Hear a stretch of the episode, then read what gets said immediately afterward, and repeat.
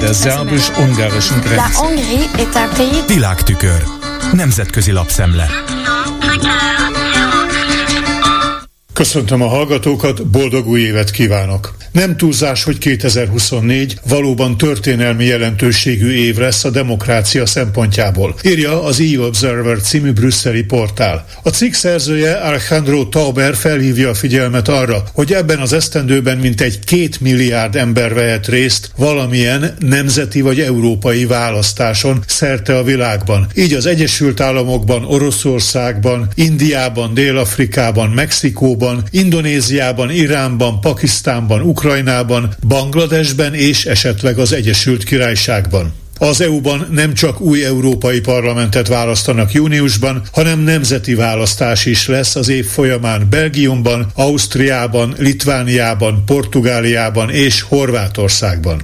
Hogyan néz majd ki a világ a most kezdődő esztendő elteltével? Tauber szerint az elmúlt évek arra tanítottak minket, hogy ezt szinte lehetetlen előre megmondani, hiszen a világjárvány, az Ukrajna elleni orosz invázió és az izraeli-gázai konfliktus fejleményeit nézve nincs racionális elme, amely határozottan tudná, mi történik majd legközelebb. Azt viszont tudjuk, hogy azokban az országokban, ahol új kormányt vagy elnököt fognak választani, az utóbbi időben elfogadottabbá váltak a nacionalista, illetve nativista pártok, amelyek nem veszik olyan komolyan a jogállamiságot, az egyenlőséget vagy az emberi jogokat, miként az szükséges lenne a szilárd politikai berendezkedéshez. Ezek a pártok aláássák a liberális demokrácia régóta érvényesülő eszméit és a szervezett globális együttműködést. Ez a potenciális fordulat akkor érkezik, amikor pedig minden korábbinál nagyobb szükség lenne a globálisan összehangolt erőfeszítésekre. Elsősorban és legnyilvánvalóbb módon az éghajlatváltozás miatt. De azért is, hogy megvédelmezzék az emberi jogokat, és hogy egyenlőbben lehessen elosztani a jólétet, az élelmet és a forrásokat. Ha folytatódik a demokrácia visszaszorulása, akkor a világ lényegesen ingatagabbá válhat, figyelmeztet az EU Observer szerzője.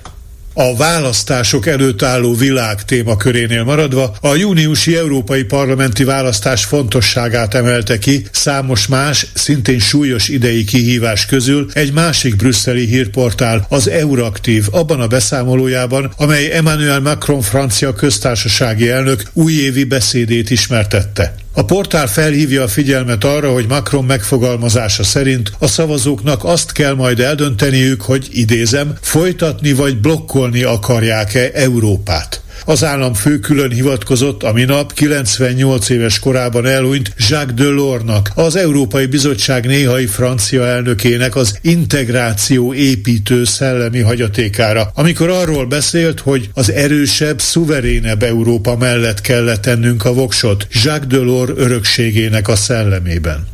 Pillancsunk még vissza egy cikk erejéig az elmúlt évet záró brüsszeli EU csúcs végkimenetelére, illetve a találkozót közvetlenül megelőző fejleményre, arra, hogy az Európai Bizottság mintegy 10 milliárd eurós támogatási keret zárlatát oldotta fel Magyarország vonatkozásában. A Bécsi Standard ezzel kapcsolatban közölte Korányi Dávidnak, az Action for Democracy elnevezésű globálisan tevékenykedő demokrácia párti közhasznú mozgalom elnökének a vendégkommentárját. Korányi, aki Bajnai Gordon kormányában államtitkár, illetve külpolitikai és nemzetbiztonsági főtanácsadó volt, úgy véli, hogy az uniós végrehajtó testület stratégiai hibát követett el, kapitulált az autokratikus nyomás előtt. Szerinte a brüsszeli bizottsági döntés aláássa a demokráciát és a jogállamiságot, és veszélyes precedenst teremt arra, hogy az EU által vallott értékeket nyomásgyakorlással ki lehet üresíteni.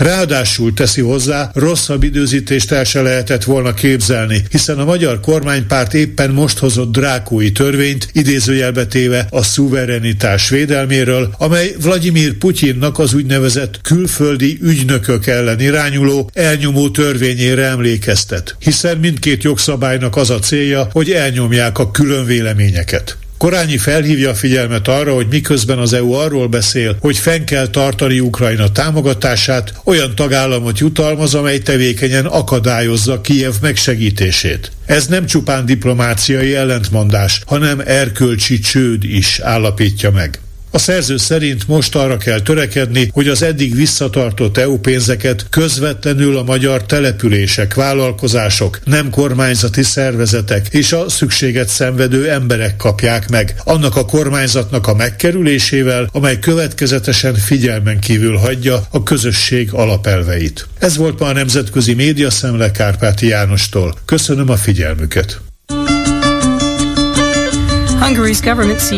Der szerbus-ungarischen Grenze. Nemzetközi lapszemlét hallottak.